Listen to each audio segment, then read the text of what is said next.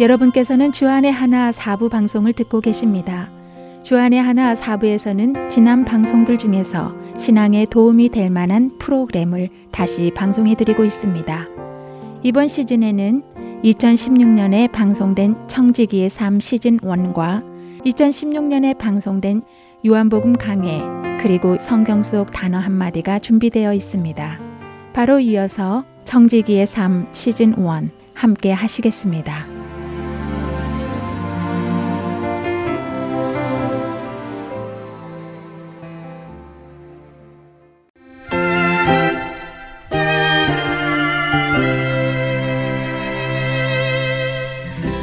저희는 지난주까지 거의 석 달에 걸쳐서 성경적 재정 원칙에 대해 함께 나누었습니다.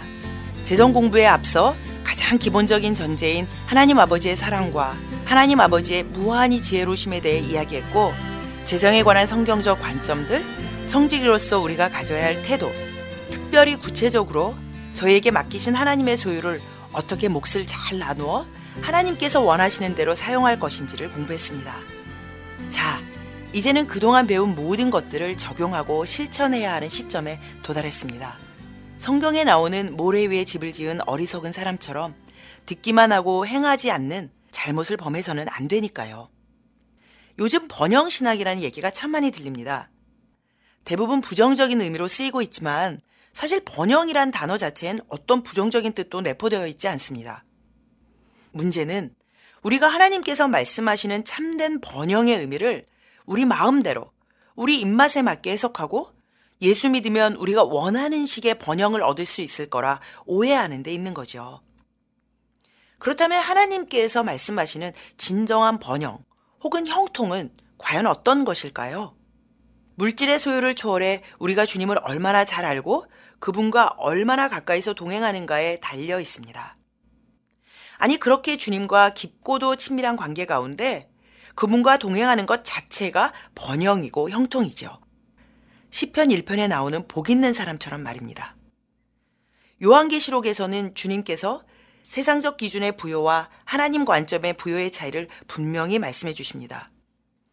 요한계시록 2장 9절에서 주님은 서머나 교회에 대해서 내가 내 환란과 궁핍을 알거니와 실상은 내가 부요한 자다 라고 선언하시고 칭찬하십니다.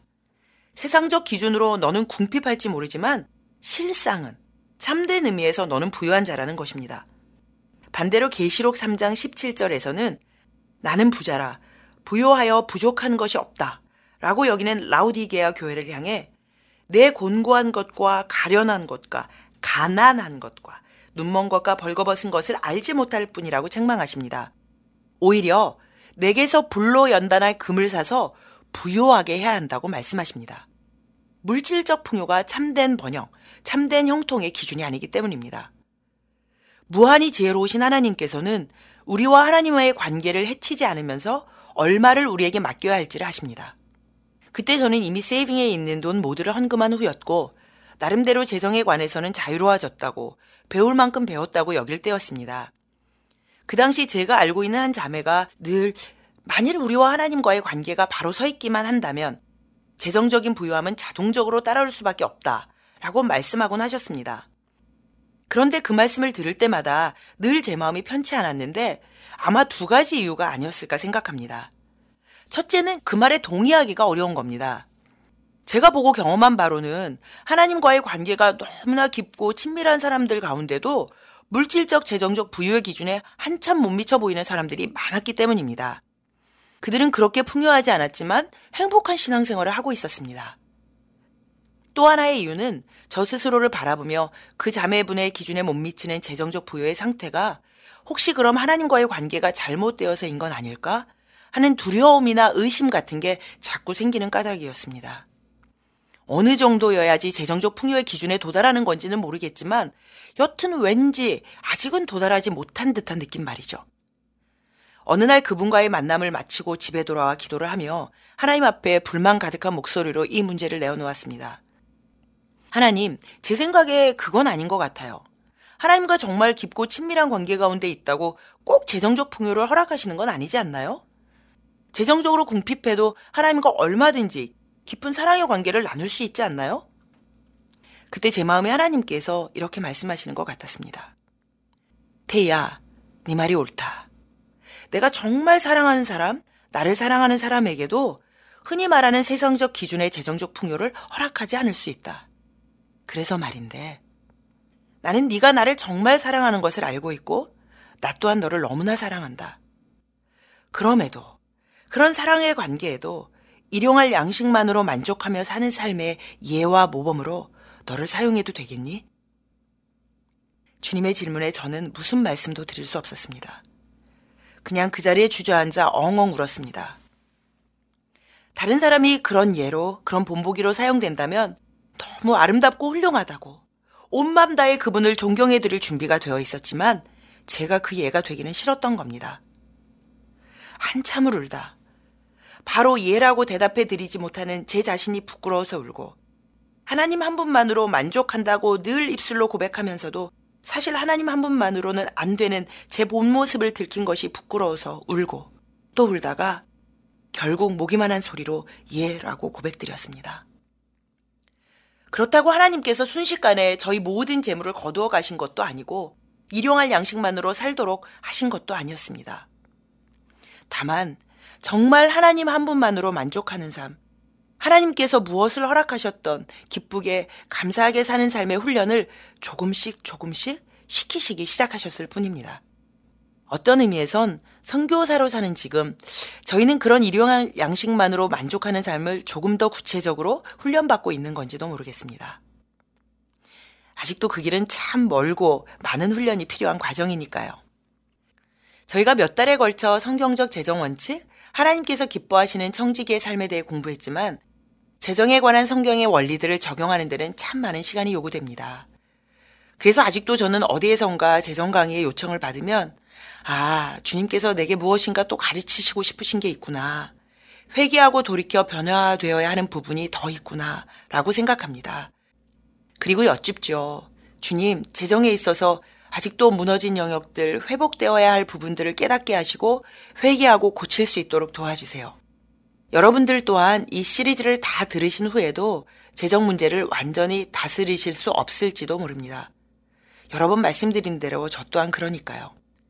선교지에서조차도 계속 싸우며 나아가는 주제이니까요. 하지만 절대 실망하지 마셨으면 좋겠습니다. 절대 포기하지 않으셨으면 좋겠습니다. 성경의 원칙대로 살고 싶다는 간절한 소망을 주님께 올려드리고 매 순간 그렇게 살려고 애쓰시면 좋겠습니다. 역대하 16장 9절의 말씀대로 여호와의 눈은 온 땅을 두루 감찰하사 전심으로 자기에게 향하는 자들을 찾고 계시니까요. 그리고 그런 사람들을 위해 능력을 베푸신다고 약속하고 계시니까요. 끝없이 더 가져야 한다고, 너는 충분히 그럴 자격과 가치가 있다고, 우리의 존재 가치나 정체성이 소유나 위치로 결정된다고 속삭이는 세상의 파상 공세 속에서 이 세상의 가치관들의 아니요 라고 외치고 돌아서서 하나님 나라의 가치관을 붙잡으려 애쓰는 여러분들을 성령님께서 왜 돕지 않으시겠습니까? 히브리서 13장 5절의 말씀대로 돈을 사랑하지 말고 있는 바를 족한 줄로 알아. 그가 친히 말씀하시기를 내가 결코 너희를 버리지도 아니하고 너희를 떠나지도 아니하리라 하신 주님께서 무엇을 책임져 주시지 않겠습니까? 아무리 절망적으로 보이는 상황 가운데서라도 결코 저희를 버리시지도 않으시고 떠나지도 않으시는 주님의 손이 함께 하신다는데 무엇을 두려워하겠습니까? 만일 우리가 인생의 모든 영역에서 하나님을 정말 최우선으로 놓고 하나님의 재정 원칙을 공부하고 그것을 쫓아 살며 정말 내 이기적인 욕망이 아니라 하나님의 뜻을 따라 살기 위해 재물의 복을 원한다면 내가 하나님께서 나를 사용하기 원하고 기대하는 만큼 아니 그 이상으로 하나님께서도 나를 주시하고 계신다는 걸 아시면 좋겠습니다. 마지막 시대 삶의 모든 분야에서 하나님을 최우선으로 놓고 아낌없이 드리는 하나님의 자녀들로 이루어진 군대를 일으키셔서 마지막 지상 대명령을 이루시기를 원하시는 아버지께서 안심하고 재정을 맡길 수 있는 그런 우리가 되었으면 좋겠습니다. 다만 우리가 철저히 경계하고 속지 말아야 할 것은 잘못된 번연신학입니다. 하나님의 일을 감당하기 위해 모든 사람이 큰 부자가 되어야 하는 것은 아닙니다. 우리에게 허락하신 각각 다른 아름다운 은사들을 통해 그리스도의 거룩한 몸을 이루어가는 것, 그것이 중요한 것입니다.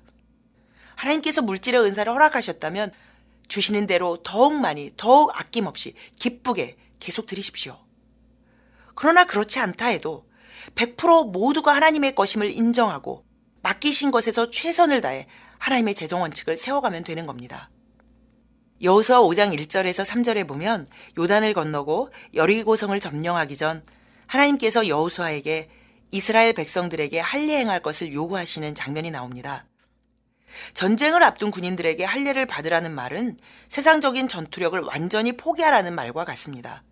그럼에도 하나님께서는 이스라엘 백성이 가나안 땅으로 들어가기 전 할례를 통해 거룩한 백성으로 새로워지기를 요구하셨습니다. 여러분은 히말라야 산골짜기에 사는 저보다 훨씬 더 어렵고 위험한 상황 속에 살고 계십니다. 이런 세상이라는 구체적인 삶 속에서 할례를 행하고 거룩을 고집하며 하나님 나라의 원칙을 따라 사는 게 결코 쉬운 일이 아니라는 사실을 저도 잘 압니다. 마치 전쟁을 앞둔 군인에게 할례를 요구하는 것과 같습니다. 그러나 하나님께서는 망설임 없이 우리에게 할례를 요구하십니다. 내가 거룩하니 너희도 거룩하라. 순종함으로 할례를 받았던 이스라엘 백성들은 결코 멸망하지 않았습니다. 가나안을 정복하고 승리했습니다. 믿음으로 재정의 영역에서 거룩함을 상실한 이 세상에서 거룩을 고집하며 사는 저희가 되면 좋겠습니다. 믿음으로 하나님을 영어롭게 하는 승리의 삶을 살면 좋겠습니다. 저는 얼마 전 저희 부부가 일하는 병원의 디렉터로부터 온 이메일을 하나 받았습니다. 히말라야 산자락에 있는 저희 병원은 아주 적은 병원비를 책정해 놓고 있을 뿐만 아니라 혹시 그마저도 낼 수 없는 환자분들이라 할지라도 재정 형편과 상관없이 치료해 주는 걸 원칙으로 하고 있습니다. 그래서 아주 기본적인 물품비, 약값, 직원들의 월급은 충당할 수 있지만 새로운 기계 구입이나 병원의 보수들을 위해서는 외부의 헌금이나 지원에 의존하고 있습니다. 안식월을 위해 저희 선교단체 본부를 방문했던 저희는 1902년 뉴저지의 한 의사가 특별히 인도의 의료 사역을 위해 저희 단체에게 헌금한 돈이 아직까지 남아 있고 저희 병원이 그 수혜자가 될 수 있다는 소식을 듣게 되었습니다.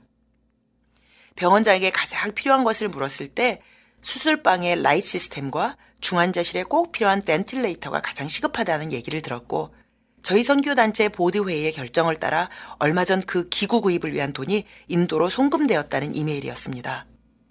성경에서 돈은 지극히 작은 것이라 말씀하십니다. 하지만 돈이 누구의 손에 들려서 다스림을 받는가에 따라서 돈은 무소부재하게 사용될 수 있습니다. 100년도 더 전에 한 헌신된 그리스도인 의사가 드렸던 돈이 100년도 더 후에 미국인도 인도인도 아닌 한국인 선교사인 저희라는 통로를 통해 인도 북부 히말라야 산자락의 작은 병원의 수술실을 밝히게 될 줄 누가 상상이나 했겠습니까? 이제 우리는 더 이상 돈이 우리를 다스리는 것이 아니라 철저히 돈을 노예로 삼고 돈을 다스려서 하나님 나라를 세우며 하나님을 영화롭게 하는데 사용하는 저희가 되면 좋겠습니다. 주님, 모든 것이 주님의 것입니다. 맡기신 것, 주님께서 칭찬하실 만한 선한 청지기로서 잘 사용할 수 있도록 도와주십시오. 여태껏 저와 함께 청지기의 삶을 공부하고 나누신 여러분 모두를 축복합니다. 감사합니다.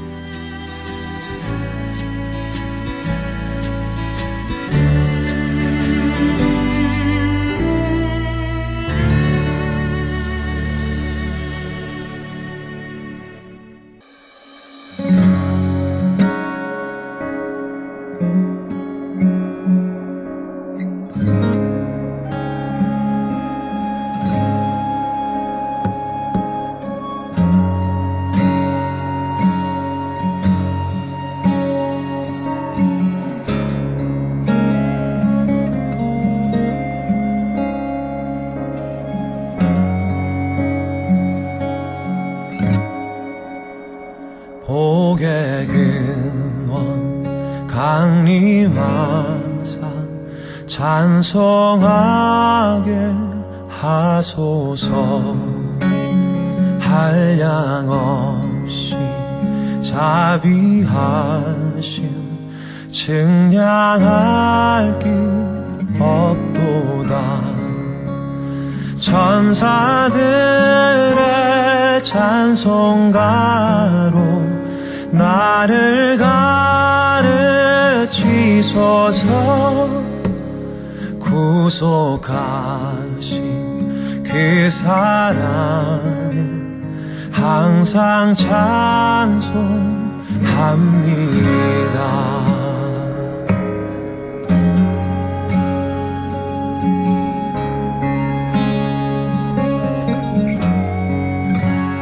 주의 크신 도움받아 이때까지 왔으니 이와 같이 전국에도 이르기를 바라네. 하나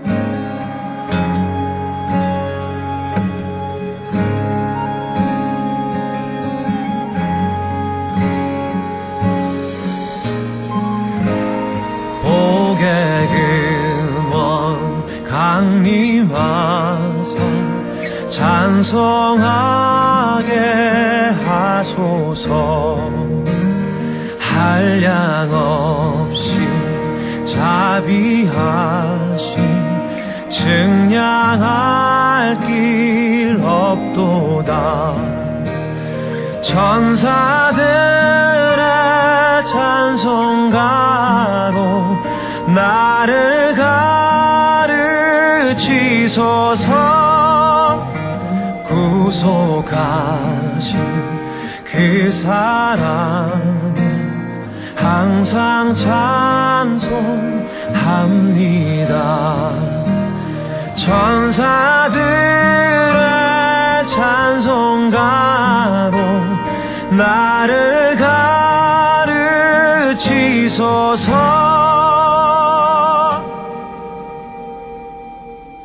구속하신 그 사랑을 항상 찬송 합니다. 구속하신 그 사랑을 항상 찬송합니다.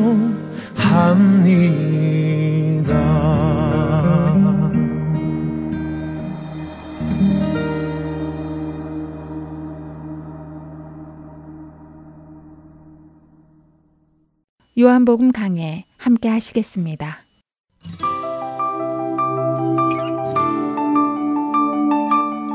애청자 여러분 안녕하십니까? 요한복음 강의 26번째 시간입니다.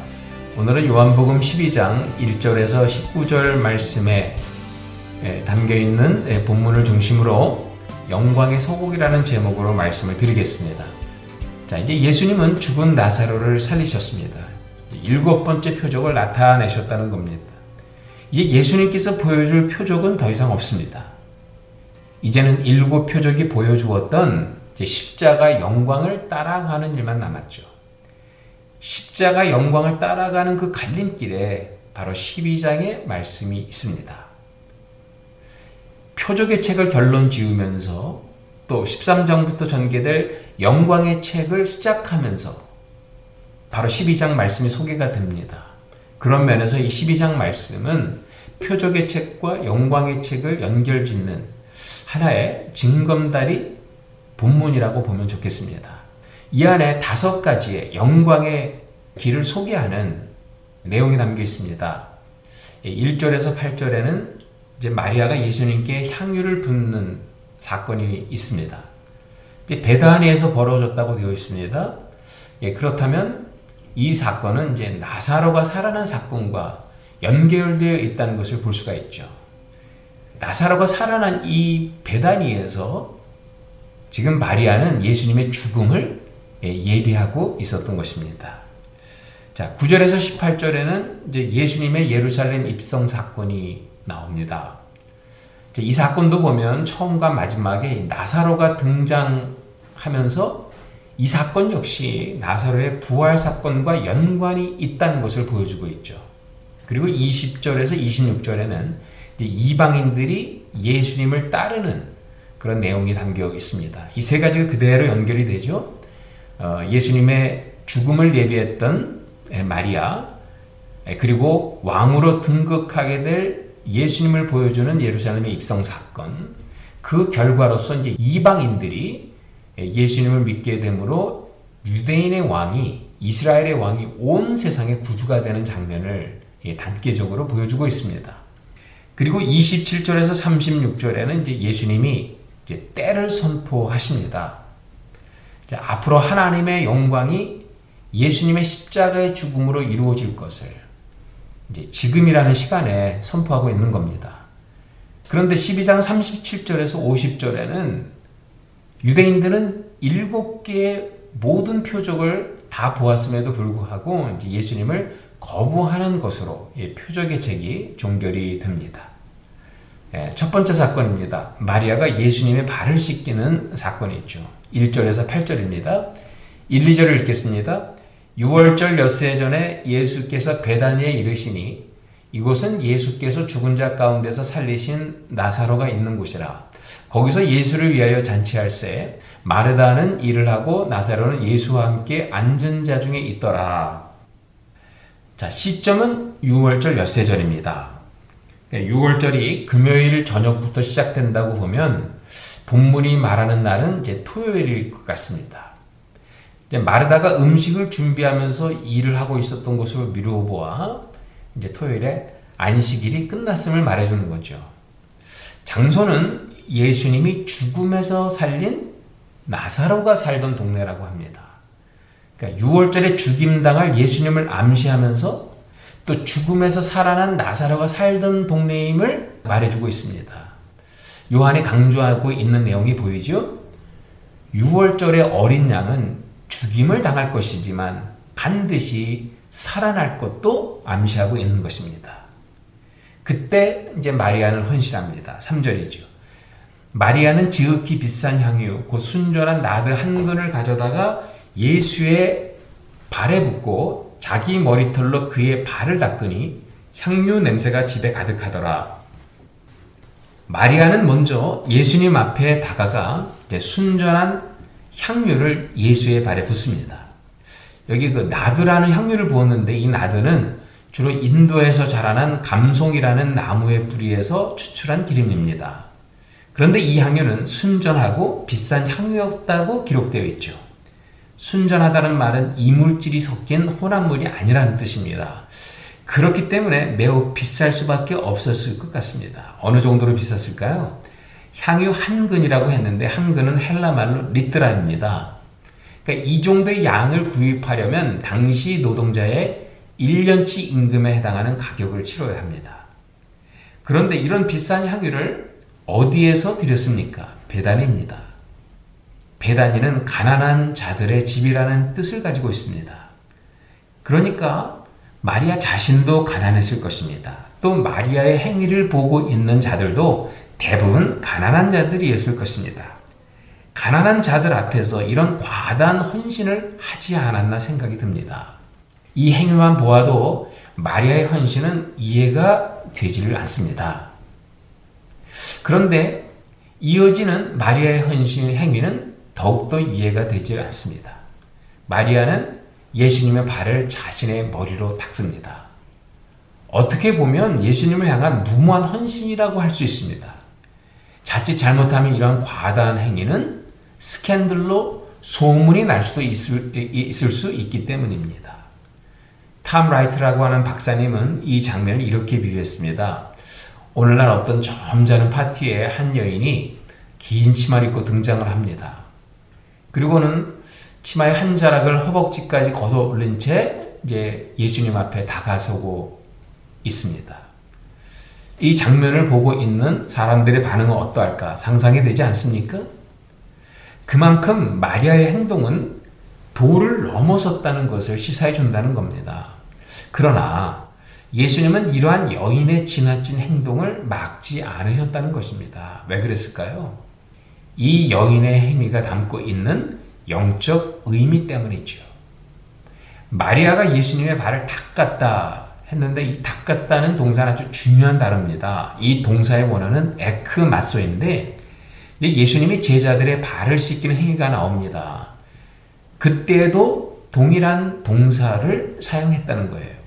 그러니까 마리아가 발을 닦는 행위는 13장에서 예수님이 제자들의 발을 씻기는 행위에 선행적 사건으로 등장하고 있다는 것입니다. 무엇을 말해주는 것입니까? 마리아가 머리털로 예수님의 발을 닦는 이 행위는 계시적인 아주 상징적인 의미를 담고 있다는 겁니다. 예수님의 제자들의 발을 씻기는 행위가 무엇을 의미합니까? 다가올 자신의 죽음이 어떠함을 예고하고 있는 거지요. 그렇다면 예수님의 발을 씻기는 마리아의 행위 역시 그 죽음의 의미가 어떠함을 예고하는 하나의 계시적인 행위였다는 것입니다. 자, 여기 부었다라는 단어도 좀 자세히 볼 필요가 있습니다. 이 단어는요, 구약의 제사장이나 왕에게 기름을 부을 때 사용되었던 동사입니다. 뭐 마리아가 이런 배경을 알고 했는지는 확실치 않아요. 그러나 분명한 것은 사도 요한은 지금 마리아의 이러한 붓는 행위를 통해서 예수님의 왕적인 제사장됨을 보여주고 있다는 것입니다. 자, 그러나 가롯 유다의 생각은 달랐죠. 4절에서 6절입니다. 제자 중 하나로서 예수를 잡아줄 가롯 유다가 말하되 이 향유를 어찌하여 300데나리온에 팔아 가난한 자들에게 주지 아니하였느냐 하니 이렇게 말하면 가난한 자들을 생각함이 아니요 그는 도둑이라 돈꾀를 맞고 거기 넣는 것을 훔쳐 가미러라 가론 유다는 마리아의 헌신은 낭비라고 주장합니다. 마리아가 소비한 향유의 가치를 생각해서 그런 거지요. 노동자들이 1년치에 해당하는 임금이니까 뭐 일반적인 상황에서는 맞는 이야기 같습니다. 그러나 여러분, 마리아의 헌신은 지금 예수님이 인자로 들려야 할 것을 내다보며 장사 지내는 헌신이었습니다. 그런 면에서 유다는 지금 마리아의 헌신을 비판하고 있는 게 아니지요. 마리아의 헌신을 통해 나타나는 예수님의 죽음의 의미를 비판하는 것입니다. 예수님의 죽음을 통해 예수님이 왕으로 등극하게 될 것을 비판하는 거예요. 왕으로 등극하여 온 세상의 심판주가 될 것을 비판하는 것입니다. 나아가서 예수님의 십자가를 통해 이 세상에 이루어지게 될 하나님의 구원 계획에 도전장을 던지는 것이나 다름이 없습니다. 자, 그런데 참 아이러니는 이것입니다. 마리아의 발 씻김을 비판한 가론 유다. 그는 어디에서 무너집니까? 똑같이 예수님의 세족식의 자리에서 무너지고 맙니다. 예수님의 십자가를 통한 죽음을 보여주는 발 씻김의 자리에서 무너졌다는 겁니다. 예수님의 죽음이 사랑받는 친구 마리아를 만들었다면 또한 그 죽음이 사단의 종 유다를 만들어내기도 했다는 겁니다. 여러분, 예수님의 죽음을 어떻게 보느냐가 빛과 어둠을 나누는 분기점이라고 할 수 있지 않을까요? 본문의 다른 제자들은 등장하지 않습니다. 본문의 상황처럼 아주 드라마틱한 장면에 늘 등장했던 베드로조차 보이지 않아요. 예수님의 사랑받는 제자 사도 요한도 안 보입니다. 아마 이 자리에는 베드로와 예수님의 사랑받는 제자를 비롯한 모든 제자들이 있었을 겁니다. 하지만 본문에는 제자 가운데 가로 유다만 등장합니다. 사도 요한은 지금 예수님의 죽음의 의미를 놓친 가론 유다에 대해 우리가 새겨야 될 중요한 메시지를 전달하고 있지 않나 생각이 듭니다. 그래서 그런지 요한은 본문에서 유다의 모든 비리를 다 밝히고 있죠. 가롯 유다에 대해 이렇게 자세히 기록한 성경은 없습니다. 뭐 특히 돈깨 안에 있는 것을 훔쳐 갔다고 했는데 여기 훔친다라는 행위가 미완료형으로 되어 있습니다. 무슨 뜻이죠? 그의 도적질이 습관적인 행동이었다는 것입니다. 결국 유다의 실패는 예수님의 죽음의 의미를 오해한 데서 비롯된 것이었다는 겁니다. 자, 마리아의 행위에 대해 예수님은 유다와 전혀 다른 해석을 내리십니다. 7절, 8절입니다. 예수께서 이르시되 그를 가만두어 나의 장례할 날을 위하여 그것을 간직하게 하라. 가난한 자들은 항상 너희와 함께 있거니와 나는 항상 있지 아니하니라 하시니라. 마리아는 예수님의 죽음 후에 장례할 것을 대비해서 자발적으로 향유를 간직해 왔다는 것입니다. 아마 마리아는 예수님의 죽으심이 임박했던 것을 알고 있지 않았나 생각이 듭니다. 그래서 마리아는 미리 예수님의 장례를 예비하여 이 향유를 간직해 두었던 것이죠. 자, 언제 마리아는 예수님의 임박한 죽음을 느끼기 시작했을까요? 이것도 하나의 아이러니인데 바로 예수님이 죽은 나사로를 살렸을 때였습니다. 아니 예수님이 죽은 나사로를 살렸는데 이게 어떻게 예수님의 임박한 죽음을 예고하는 사건이 되었을까요? 여러분 예수님이 나사로를 살렸을 때온 백성들은 열광했지만 사내들이는 이미 수많은 군중들의 마음을 사로잡은 예수님에 대해 사형 선고를 내린 것이나 다름이 없습니다. 마리아는 그 분위기를 잘 알고 있었던 것이죠. 그래서 예수님의 장례를 위해 향유를 지켜왔던 것입니다. 예수님은 마리아의 행위를 칭찬하시면서 여기 때를 언급하십니다. 때는 6월절이었습니다. 예수님은 6월절 어린 양으로서 십자가 영광을 받기 위해 이 땅에 오셨습니다. 그 시간에 마리아는 가장 적절한 헌신을 했다는 것입니다. 8절입니다. 가난한 자들은 항상 너희와 함께 있거니와 나는 항상 있지 아니하리라 하시니라. 가난한 자는 항상 있지만 예수님은 곧 가십니다. 성육하러 이 땅에 온 예수님은 이제 다시 아버지의 집으로 돌아가야 합니다. 이 말씀은 가난한 자에 대한 우리의 본분을 소홀히 해도 좋다. 그런 뜻은 아닙니다. 오히려 이 말씀은 그들이 우리와 항상 함께 있다면 그들을 더 사랑하고 돌보라고 권고하고 있는 겁니다. 신명기 15장 11절에 보면 땅에는 언제든지 가난한 자가 그치지 아니하겠으므로 내가 내게 명령하여 이르노니 너는 반드시 내 땅 안에 내 형제 곧 곤란한 자와 궁핍한 자에게 내 손을 펼치니라 이렇게 말씀하고 있습니다. 자 일상적인 상황에서의 말씀이에요. 일상적인 상황에서는 반드시 가난한 자들을 돌봐야 된다고 율법은 명하고 있는 것입니다. 그러나 이때는 일상적인 상황이 아니라는 것입니다. 다가올 예수님의 십자가와 부활은 우리의 창조의 세계에 새로운 질서를 불러올 획기적인 사건입니다. 이런 상황에서 먼저 구할 것과 나중 구할 것이 있다는 겁니다.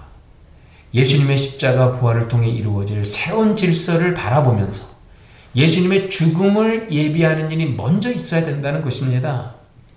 예수님의 십자가 부활 이후에는 새로운 질서가 이 세대에 임합니다. 그러니까 그때는 새로운 질서에 합당한 방법으로 인간의 가난과 궁핍의 문제도 감당해야 함을 말씀하고 있는 것입니다. 자, 여기 때의 문제가 있습니다. 하나님의 때는 항상 있는 것이 아니라는 말입니다. 마리아의 행위가 귀했던 것은 그녀가 가장 귀한 것을 바쳤기 때문에 귀하기도 했지만 그 가장 귀한 것을 가장 적당한 때, 하나님의 때에 바쳤기 때문에 좋은 헌신이 되었다고 예수님은 말씀하는 겁니다. 여러분, 때는 항상 주어지는 게 아니죠. 모든 것에는 다 때가 있습니다. 헌신에도 때가 있다고 생각해요. 모든 상황에 들어지는 헌신의 가치가 똑같을까요? 그렇지 않습니다. 자, 그런 면에서 지금 세속주의에 물들어가는 이때, 이 세대에 우리가 하나님 앞에 헌신한다면, 여러분, 이 헌신이야말로 하나님이 받으실 만한 가장 아름다운 헌신이 아닐까요? 이때 우리가 드릴 하나님을 향한 헌신은 하나님이 기뻐 받으시는 가장 아름다운 헌신이 될 것입니다. 자, 두 번째 사건은 예수님의 예루살렘 입성입니다. 이 예루살렘의 입성의 맥락을 우리가 눈여겨 볼 필요가 있습니다. 예수님의 예루살렘 입성이 10장의 그 수전절의 전통, 그리고 6월절의 전통을 배경으로 해서 이루어지고 있음을 보여주고 있죠. 예, 수전절은 어떤 날입니까? 유대 마카비가 유다 국가를 독립시킨 사건을 기념하는 절기입니다. 그래서 수전절이 예루살렘에 들어가는 것은 매우 위험한 일이죠. 그런가 하면 6월절은 이스라엘 백성들을 노예로부터 해방시킨 때입니다. 요한이 보여주고 싶은 게 있었던 것 같습니다. 그게 무엇이었을까요? 요한은 두 명절을 하나로 묶어서 지금 예수님이 이스라엘 백성들에게 궁극적 해방을 줄 진정한 왕임을 보여주고 있었던 겁니다. 그런데 한 가지 특이한 사실은 이것입니다. 구절을 읽어보십시오. 유대인의 큰 무리가 예수께서 여기 계신 줄을 알고 오니 이는 예수만 보기 위함이 아니요 죽은 자 가운데서 살리신 나사로도 보려 함이로라. 예루살렘 입성이 지금 죽은 나사로가 살아난 사건의 틀 안에서 진행되고 있죠. 의미가 무엇일까요? 예수님이 가져올 해방은 로마로부터의 해방이 아니라는 겁니다. 죄의 권세인 죽음으로부터의 해방이라는 것입니다. 그리고 그 해방을 달성하는 방법 또한 무력 봉기가 아닌 자신의 십자가의 죽음과 부활로 이루어질 것이라는 것입니다. 왜 그럴까요? 예수님이 상대하셨던 궁극적인 적은 로마가 아니었기 때문입니다. 예수님이 상대하셨던 적은 죽음을 붙들고 있었던 죄의 관세였기 때문입니다. 예수님은 죽으시고 부활하심으로 사단의 최후의 보루인 죽음의 권세를 물리치시겠다는 겁니다. 그 일을 위해서 예수님은 큰 무리들의 환호 속에 예루살렘의 왕으로서 입성하십니다. 큰 무리들입니다.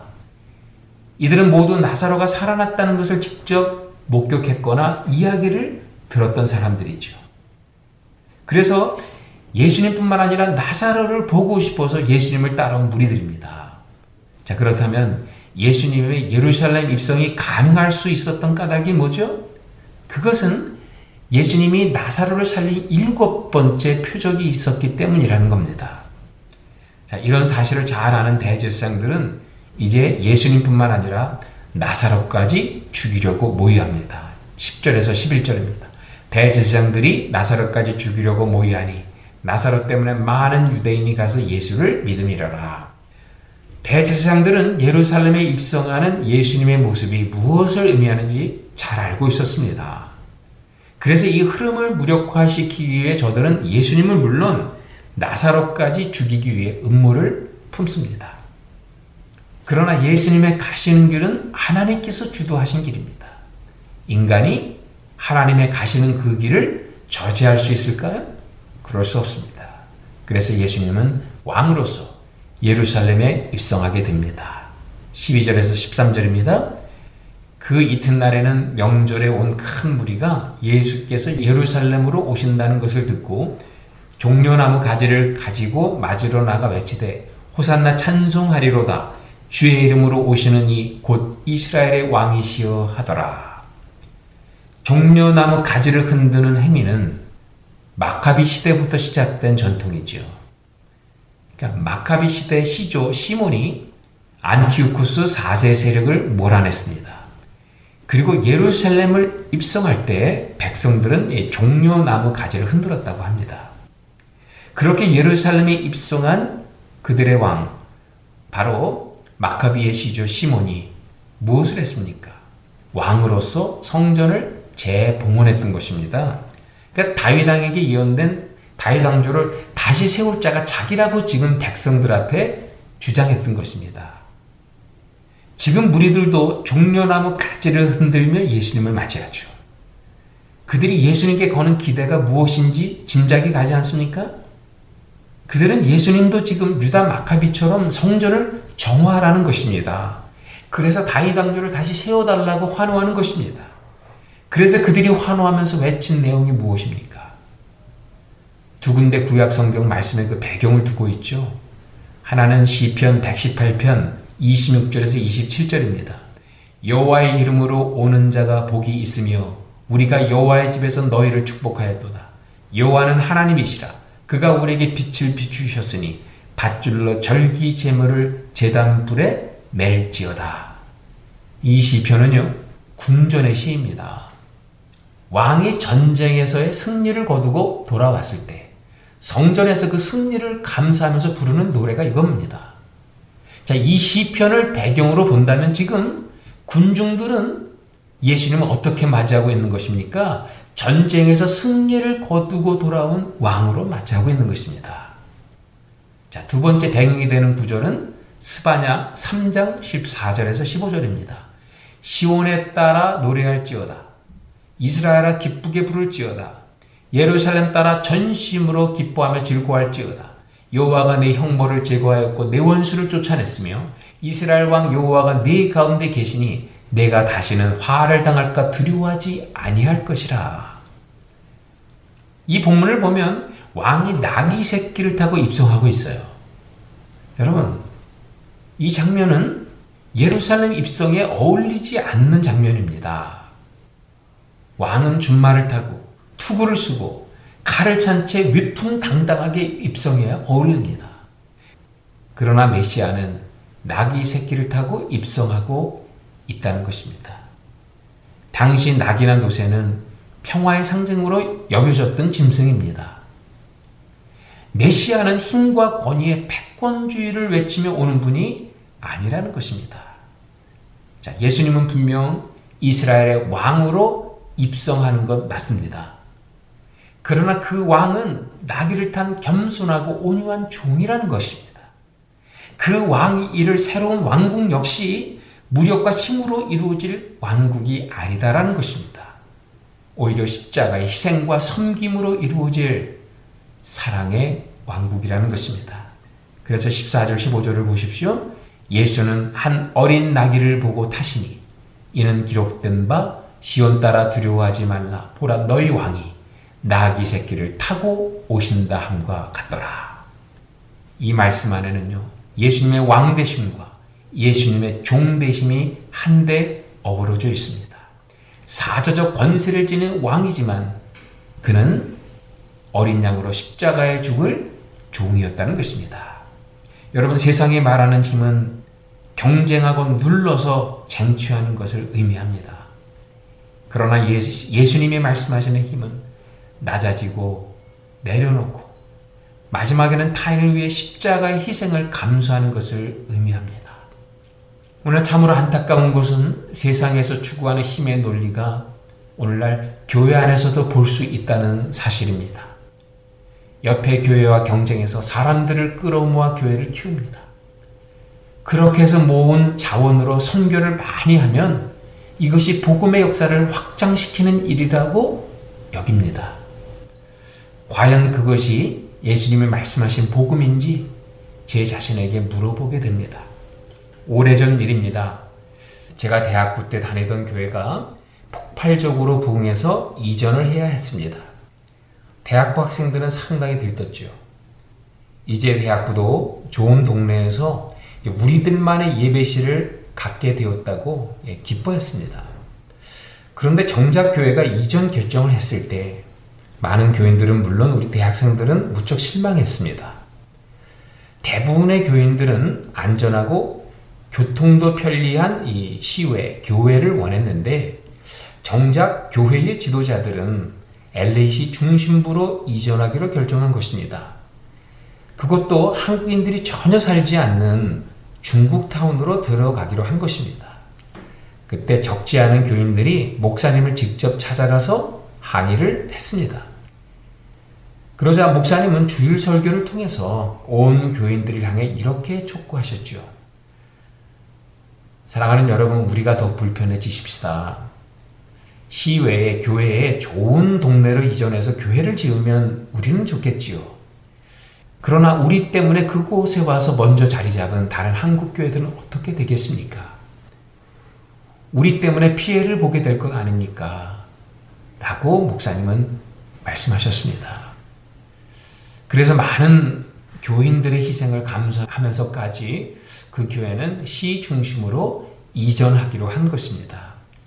만약 2, 30년 지난 후에 그 교회가 막 엄청 성장해서 많은 부흥의 역사를 이뤘다고 하면 할 말이 있었을 것 같습니다. 그러나 그런 일은 일어나지 않았습니다. 그런데 참으로 이상했던 것은 사회에 비추어진 그 교회의 위상은 한없이 올라갔다는 것입니다.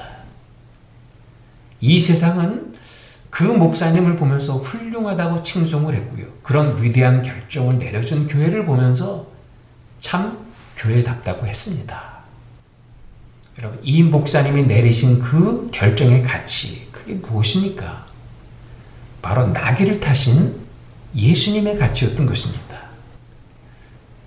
다른 한국교회 피해를 주지 않기 위해서 한국교회가 하나도 없는 중국 타운으로 이사 갔던 그 교회의 모습은 어떤 모습이었습니까? 바로 그것이 나귀를 타신 예수님의 모습이었습니다. 복음이 어디 있습니까? 바로 참 복음은 나귀를 타신 예수님의 모습, 나귀를 타신 예수님의 가치, 그 안에 있었다는 것입니다. 오늘은 여기까지 하겠습니다. 여러분 안녕히 계십시오. 다음 주에 다시 뵙겠습니다.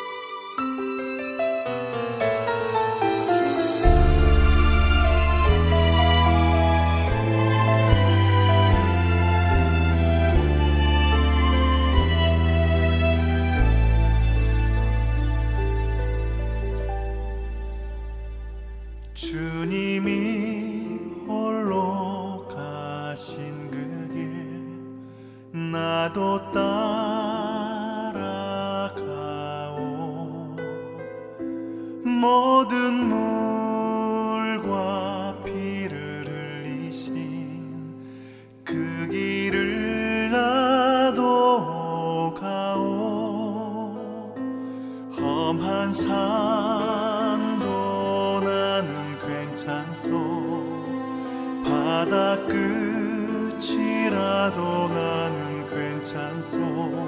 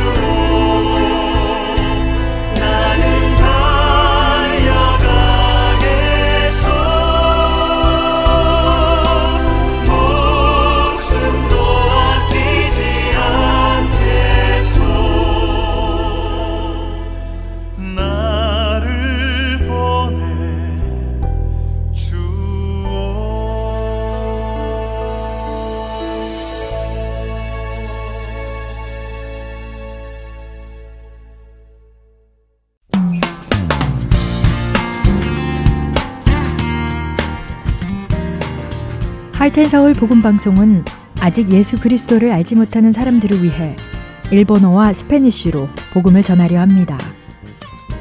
어둠 속에서 빛을 찾지 못하는 그들에게 참 빛이신 예수 그리스도의 복음을 전하는 이 사역에 번역으로 동참하실 분들은 하텐 서울 복음 방송 전화 602-866-8999로 연락 주시기 바랍니다.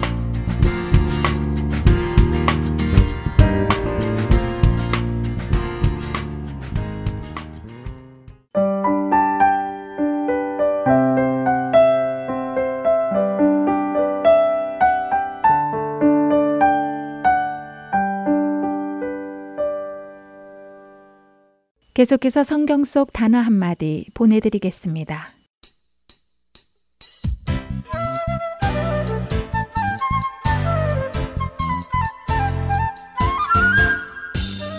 여러분 안녕하세요. 성경 속 단어 한마디 진행의 이다솜입니다. 예수님께서 십자가에 달려 돌아가시기 전에 어린 나귀를 타시고 예루살렘에 입성하시던 장면을 기억하시나요? 이때 백성들은 종려나무 가지를 가지고 나와 예수님을 맞이하며 이렇게 외칩니다. 호산나 찬송하리로다 주의 이름으로 오시느니 곧 이스라엘의 왕이시여. 이 장면에서 백성들이 외쳤던 단어 그리고 우리가 찬양을 통해 부르는 단어가 있습니다. 바로 호산나인데요. 오늘 성경 속 단어 한마디에서는 단어 호산나의 뜻을 알아보겠습니다. 호산나는 신약에 나오기 때문에 헬라어로 표기가 되지만 그 어원은 구약의 히브리어라고 하네요. 구원하다 라는 야샤와 제발 혹은 오 하고 감탄으로 번역되는 나라는 단어가 합쳐져서 호시아나, 오 구원해 주시옵소서 라는 의미를 가지고 있다고 합니다. 현대에 우리는 이 호산나를 찬양할 때 많이 쓰지만 원래 이 호산나는 하나님께 간구하는 기도였다고 하네요. 시편 118편 25절에 그 기도가 잘 나와 있다고 합니다. 읽어 드릴게요. 여호와여 구하옵나니 이제 구원하소서. 여호와여 우리가 구하옵나니 이제 형통하게 하소서. 이렇게 호산나는 구하옵나니 이제 구원하소서라는 기도에서 유래되었답니다. 그렇다면 예루살렘으로 입성하시는 예수님을 향해 백성들은 왜 호산나 우리를 구원하소서라고 외쳤을까요? 그들이 원했던 구원은 무엇일까요? 우리 기독교인들이 생각하는 죄로부터의 구원, 사망으로부터의 구원이었을까요? 안타깝게도 당시 유대인들이 예수님께 구한 구원은 그런 영적인 구원이 아니라 육적인 구원이었습니다.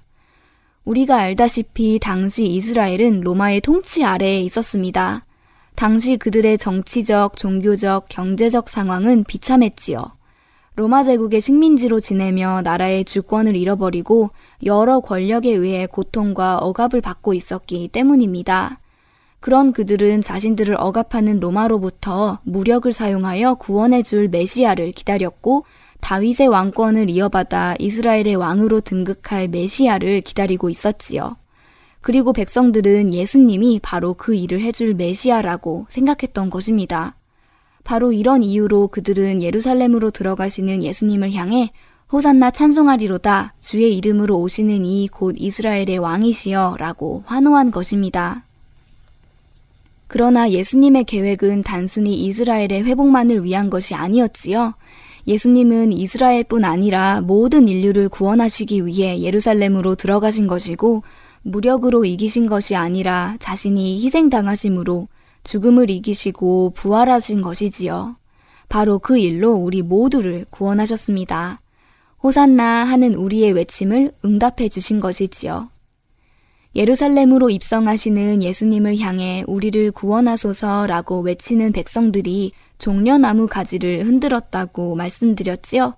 이 종려나무의 의미도 생각해 보면 좋을 것 같은데요. 성경에서 종려나무는 승리, 생명, 그리고 부활과 같은 의미를 가지고 있다고 합니다. 그렇기에 요한계시록 7장 9절에 나타나는 구원받은 백성들도 손에 종려 가지를 들고 예수님 앞에 서 있는 모습을 묘사합니다. 이 일 후에 내가 보니 각 나라와 족속과 백성과 방언에서 아무도 능히 셀 수 없는 큰 무리가 나와 흰 옷을 입고 손에 종려 가지를 들고 보좌 앞과 어린 양 앞에 서서 승리하신 주님을 통해 부활의 몸을 입고 영원한 생명을 얻은 온 백성이 들고 있기에 마땅한 나무 가지이지요. 바로 그런 의미로 백성들은 종려나무 가지를 흔들며 입성하시는 예수님을 향해 호산나를 외친 것입니다. 여러분은 예수님께 개인적인 호산나를 외치셨나요?